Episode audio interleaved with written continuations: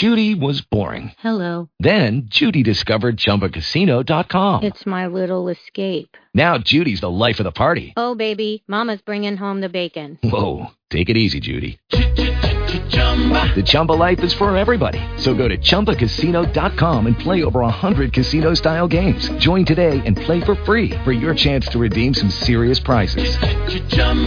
ChumbaCasino.com. No purchase necessary. Void where prohibited by law. 18 plus terms and conditions apply. See website for details. Blog Talk Radio.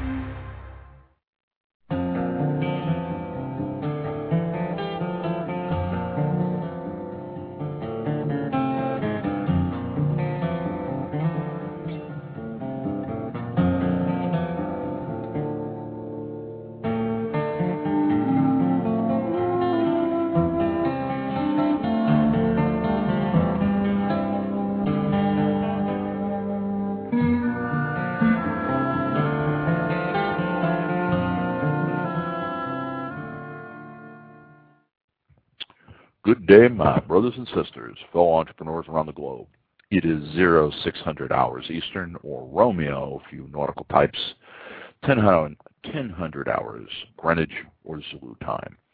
This is Rudder Radio, your guide to thrive in any economy. And I'm William Eastman, managing partner for Applied Knowledge Labs North America, a business research company with offices in Calgary, Alberta, Las Vegas, Nevada, Kansas City, Missouri, and our recently opened Atlantic Regional Office in Richmond, Virginia, which is where your show today is originating. And we are a company that is changing success for businesses from zero to 50 million in revenue. And I am your host for the next 30 minutes. Today's show is on the best practice of goal integration.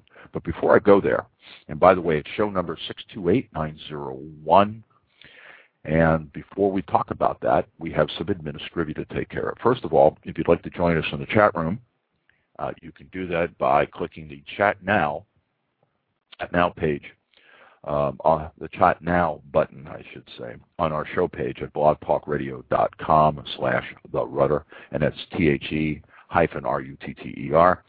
You can dial in and reach us on our switchboard at, uh, and get on live at 347 215 7471. That's 347 215 7471.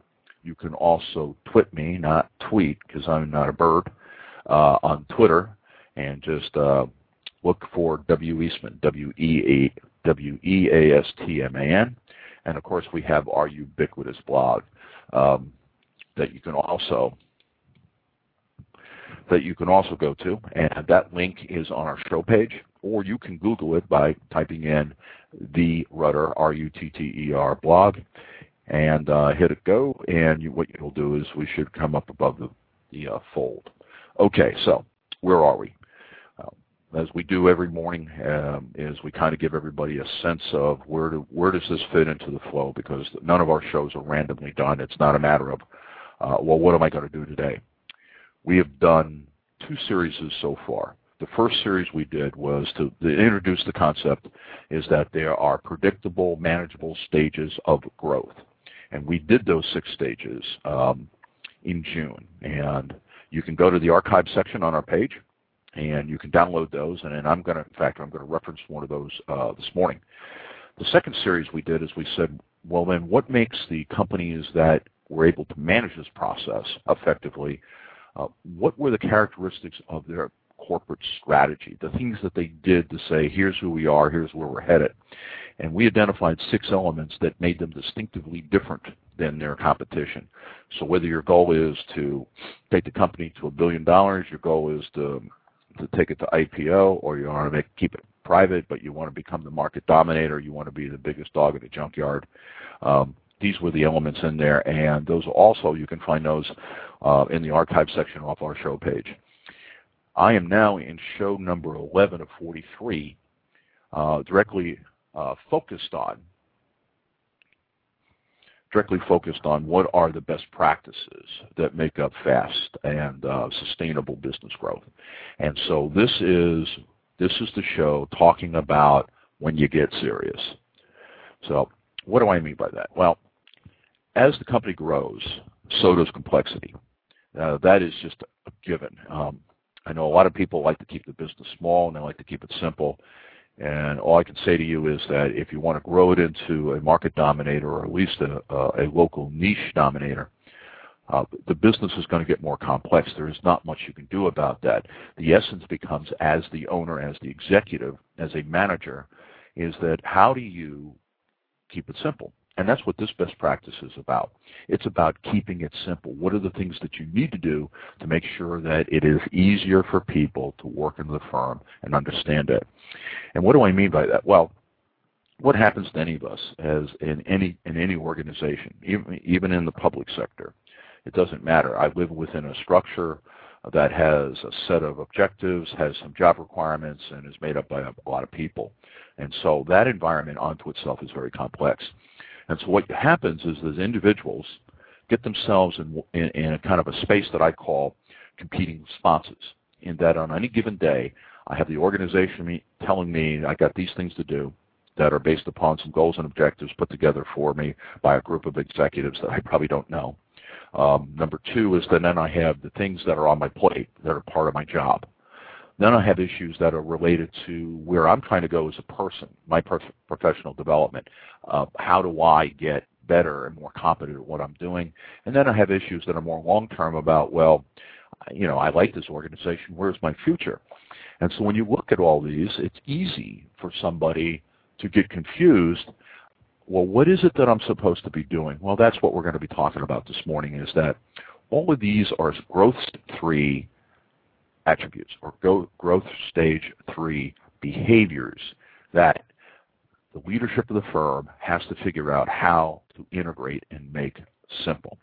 And if you want to check that one out, you can go to the archive, and that is stage three growth.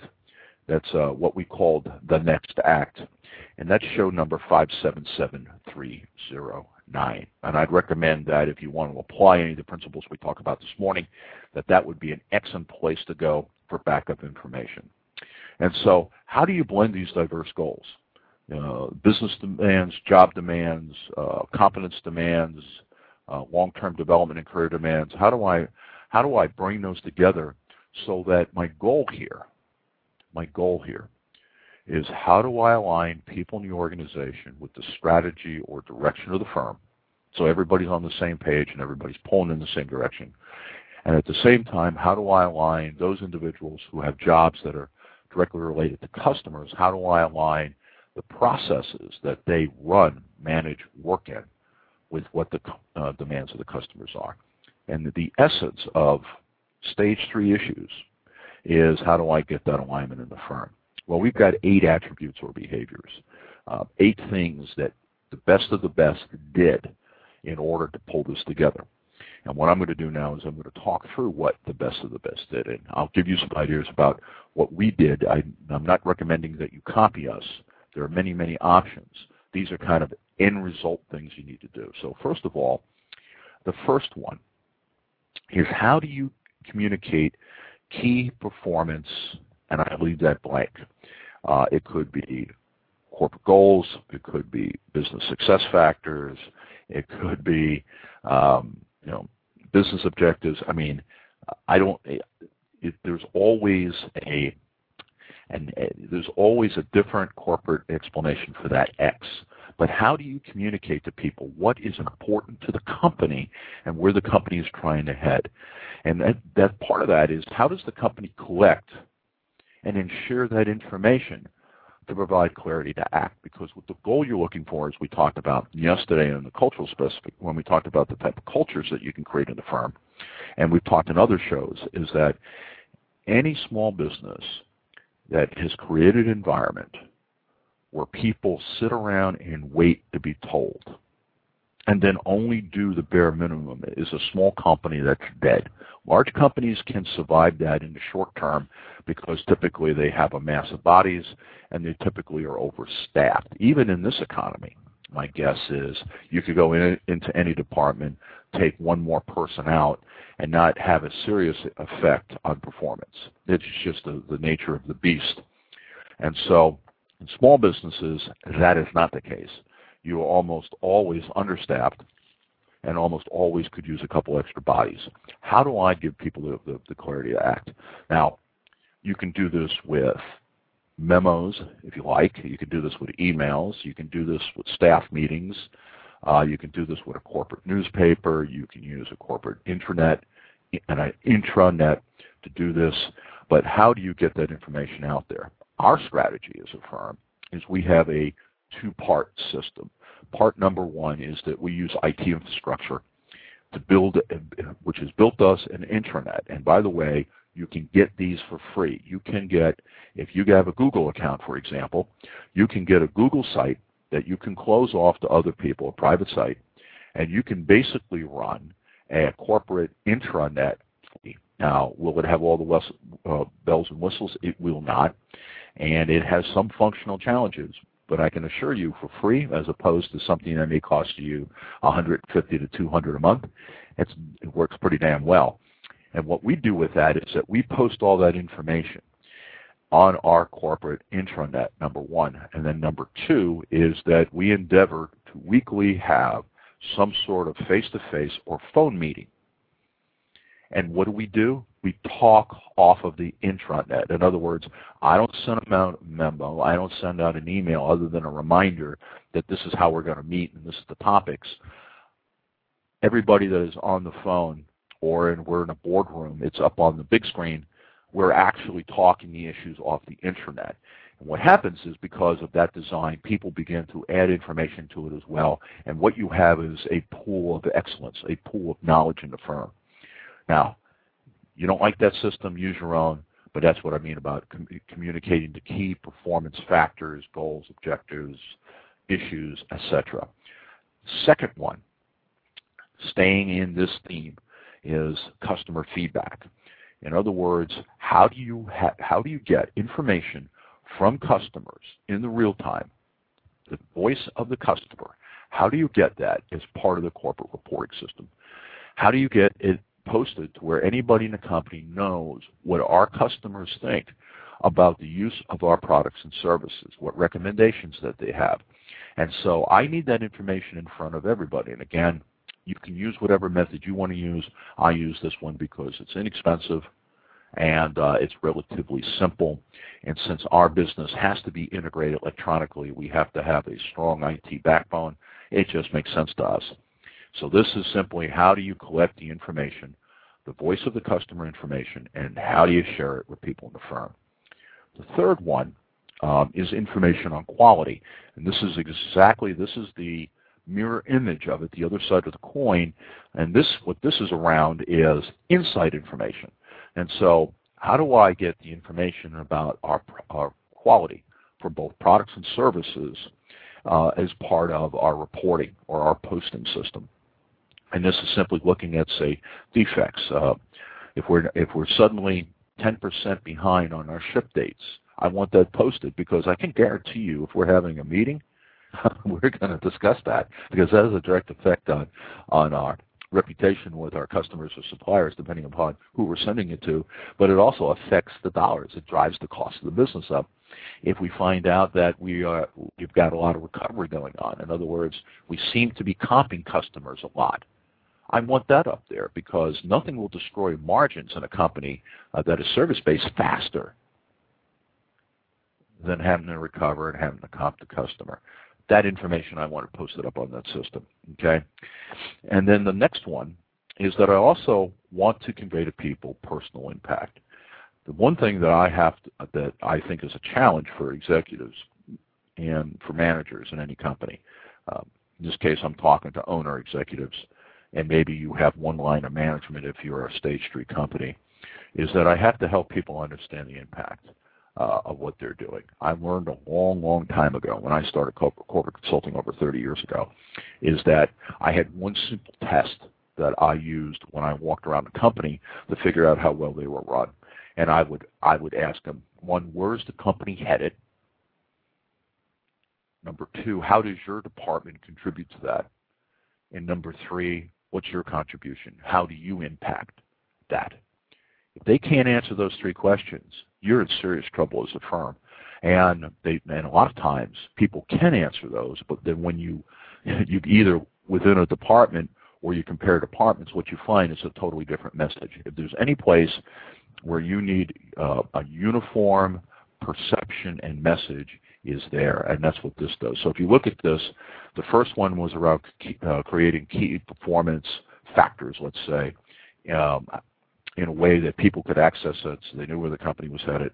You shared with them the voice of the customer, external data uh, about what's going on, what they think of you guys, internal information around quality, and the the the issue of how do people how does my personal performance impact day that day to day? What you have now is you can answer that question. Where's the company headed? What, how does my department contribute to it? How do I contribute to that? So we've got those first four of the way out. Let me stop for a second and talk a little bit about us. Talk a little bit about our company. Applied Knowledge Labs. I said the, in the intro that what we're about is that we are a business research company. Well, let me tell you what I mean by that. So because that scares a lot of people away, saying, "Well, you guys are not real. You're not real. You're not practical." Uh, here's the news.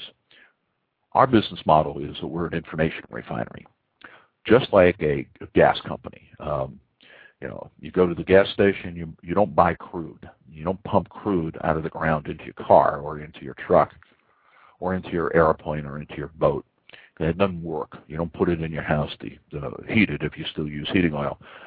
Rather, what happens is that the refinery takes crude, which has great potential energy, and converts it into products that has that can provide kinetic energy to whatever motive power you're using. That's exactly what we do, and it's that simple. We take research about fast growth and what are the best of the best companies out there doing. Information that I consider to be, even if you don't, I consider it to be as a business owner because our plan is to take this company public. We're sitting on top of a billion dollar business idea. My objective is clear, and anybody that works around me knows exactly where we're headed. Um, I want to know what those things are because I can I can get there one of two ways. One, I can get there by screwing up and figuring out how to do it by doing it wrong. Or number two is I can get a head start, and I won't eliminate all my screw ups, but I can certainly reduce them. And uh, what we do is that we take that information and we turn it into something usable. And what we offer as a company is we offer basically two sets of products. One is assessments and surveys, where we view a diagnostic, a checkup, a score that says this is your readiness for growth, and here are the areas, the obstacles that you're going to need to overcome if you're going to get there, and here are the opportunities that you need to pivot on, that you need to use to accelerate your growth. And we can help you, show you a path through those growth stages. And then our other products are, are do-it-yourself, DIY, do-it-yourself job aids that says if you're here and you need to do X, how do you do that? We are not a consulting firm. We do not get into consulting services. So therefore, I have the luxury of being a data atheist. What I mean by a data atheist is that I don't care what your data says. Um, so you don't have to defend yourself. I, I'm not father confessor, or we're not. Rather, what I'm going to do is I'm going to take as accurate a picture as I can of your business with great detail in the features of those photos so that you and I can figure out what's going on, what's working, what isn't working, and what, you, what path you want to take to the future uh, in order to achieve your dream. To take that dream that you had when you started the company and make it come true. That's all we do. The services side of that, you need consulting and training services. Um, use the people you got, or we'll help you go get them. So if you're interested in that, some options. One is you can go to our corporate website, which is appliedknowledgelabs.com. You can drop me an email at eastman at aklabs.org or aklabs.org, or you can call us on our Skype hotline, and it's free. So I'm reducing all your costs. You got a free show. You got we open our kimono on a daily basis to show you all the stuff that we've got. You know, you can even dial in for free, and that's 804 471 1660. That's 804 471 1660. Okay, gone to the first four. Now, what else? Let's talk about some of the competing demands that happens in the firm, and that is as you prepare to grow, there's an emphasis on new business because you're going to have to have new business. You cannot grow the company exponentially. You cannot go through what we call a growth to capacity, this growth spurt that you're looking to build in and engineer and run. Um, you can't do that without new customers. But the challenge with that sometimes is that companies go overboard and that they put new business ahead of old business, and then because you, the fact that you're resource constrained and you do not have enough people inside the firm, is that you begin to put people in a tough spot. In that, well, do I service existing accounts, or do I go after new accounts? And so this one is kind of the balance of how do I service the existing customers I have had in the ways that I have serviced them, so there's no degradation of the quality of what they've received if it's a service, or no degradation of products. Typically on the products, there is some service bundled around that, while at the same time going after new customers. Because the reality is that if you, and I'll share some of the research data with you, is that probably anywhere from 60 to 80 percent of your growth as you go into stage four, which is the what we call the hockey stick um, stage, where you get that huge ramp up in growth. Anywhere from 60 to 80 percent of that growth is going to come from new accounts, but even 80 percent says there's 20 percent there that that are customers that we need to keep. And so it's not so much that you lose accounts, is that your old accounts make up, say, you know, at, when you start in stage three, they make up 100% of your business, and now you're going to be aggressively going after customers. Now they're only going to make up 20% of your business. Well, they can't experience any degradation. So how do I help people balance those two out? And so um, that's that is that attribute, and I'll come back and talk about that one. Another one you see here is the issue of selling overwhelmed service, and so what happens is that internal service begins to erode. And what I mean by that is that probably the best paradigm you can use, if I can use that word, you know, it's early in the morning, struggle for words sometimes. Um, what, what philosophy do you want to apply here? Here's the philosophy, and that is the service that you provide external customers has to be exactly equal to the service you provide to internal customers. If there's a disparity, um, you will always wind up providing the worst of the two. And so I think what you say to yourself is what type of service do we want to give the external customer? What service is going to win their business and hold their business and create the type of customer loyalty that will generate the long-term profits as well as will create the word of mouth that we're looking for as a company. Whatever that service experience is like, for the external customer is exactly the service experience that we want to provide inside. And so what that'll do is that that will ensure that selling, the emphasis on selling, just like on the prior one, that the emphasis on new over the old won't get in the way. And how do that's where I make that balance. And by having the posting that we're talking about, the data posted, and having some sort of frequent interaction I can help people understand what's the best way to balance it because sometimes the answer is obvious if they have the data, and sometimes the answer isn't obvious, and they need to bring that to you because you need to hear that early so that you can do something about it. All right, number seven of eight, and that is common objectives. Now, common objectives takes a look across the company, and that says that there is a high level of consistency um, across the functions of the company, and there's a high level of consistency between the what the customer wants and what our objectives are as a firm. Now, and back in one of the earlier shows, we talked about the best practices about being market driven or having customer driven strategy, and that's what that means here. And that is that if I'm going to put together strategy as a company, and I put together a set of goals and objectives, I always want to ask myself one thing. Do these add or subtract value from the customer? And if they subtract value, they're the wrong set. Now, if I find myself that they're right for the company and wrong for the customer, then the message to you is perhaps I have the wrong customers. I have targeted the wrong industries and the wrong accounts. And therefore, what I need to do to improve the business is I have to go after a different group of people. And then finally, the last one, and I hate to use the word because uh, most entrepreneurs cringe, and that is what is your policies for service? Um, immediately you're going, you know, thinking policy. Well, let me tell you, you do, especially around customer service, uh, because what this what this really gets at is the issue of okay, we're going to try to do it right the first time every time. The reality of life is nothing goes that way. And no business operates where you're perfect every time you deliver. And so what is your recovery strategy? How do you intend to recover uh, from the mistakes that you make? And what you need to do, this is kind of an art form. This is not necessarily, there is, you write a strict policy. So here what I'm saying is that you don't want to have nothing in place because then whoever's dealing with this issue doesn't know what's appropriate and may make decisions that are crazy. One decision would be to tell the customer to screw off. I doubt if that would happen, but it, it, I've seen it happen. Or number two is that they say, oh, we'll just give it to you for free. Uh, wrong, wrong, wrong answer.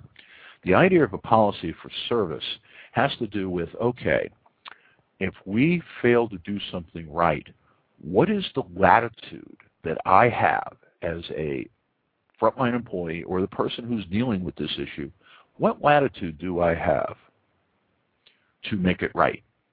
And what I want it clear in their mind is what are the boundaries around what they can do and what are the boundaries around what they cannot do.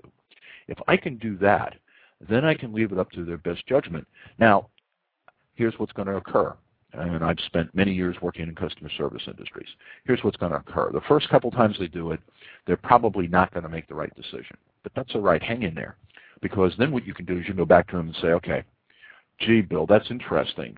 Um, tell me how you arrived at that decision for that customer complaint and they tell you, and you say, okay, I, I can see your logic on that. Okay, well, I'm going to support you on this because I want you to take the initiative. And so, given what you knew, that was not a bad decision. Here's what I'd like you to consider in the future. When you run into that circumstance, here's a couple other factors I'd like you to look at or consider and put that into your decision process. See, by doing that, what you're doing is you're teaching the employees how to think around customer service issues, how to problem solve. Because what will happen is that typically you have to give the customer something, but usually it's a lot less than you think. Uh, most most customers want is a recognition that hey, you didn't deliver on what you said you were going to deliver, and now I'm unhappy. And you typically don't have to give away the farm.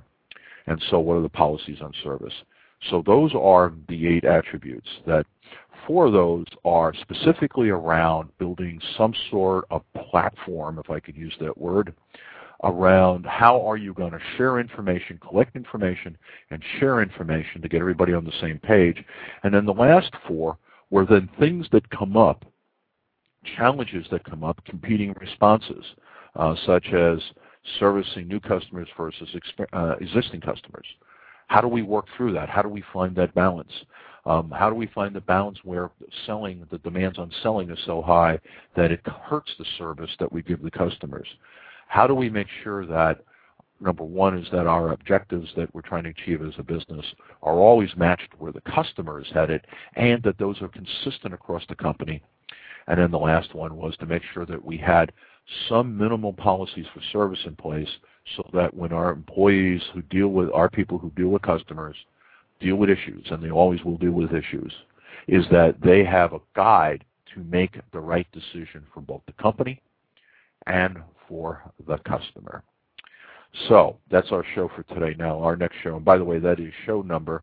Uh, this is show number 628901. Our show for tomorrow is around deployment of resources. Today's show is around how do I make the complex simple because I'm operating in an exceedingly complex environment and my job as a business owner, executive, or manager is to make the complex simple, the companies that make it do that. Tomorrow we're going to talk about, okay, as uh, how do I, given what I got, how do I get the most out of that? How do I deploy my resources to make sure that – given that this is all I have, kind of the Rumsfeld statement of you don't go to war with the army you wish you had, you go to war with the army you have. If I'm going about to go into a major growth spurt, um, I could wish for a lot of things, but this is what I have. These are the resources I have. How do I get that done? And what I'm going to imply here is something I learned from Peter Drucker um, many years ago that I've employed in my own business and I've helped clients employ this. And that's the rule of the one thing, and that is – fund the most important thing that you do, fund it 100. Got any money left over, go to number two, fund it 100%.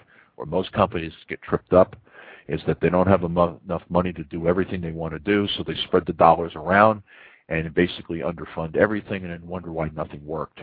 If you've got enough resources, time, money, people to do three things exceedingly well, then that will be much superior to the performance of the company in its future than doing seven things terribly. So with that, wealth and prosperity to all of you. Have a great business day. See you tomorrow.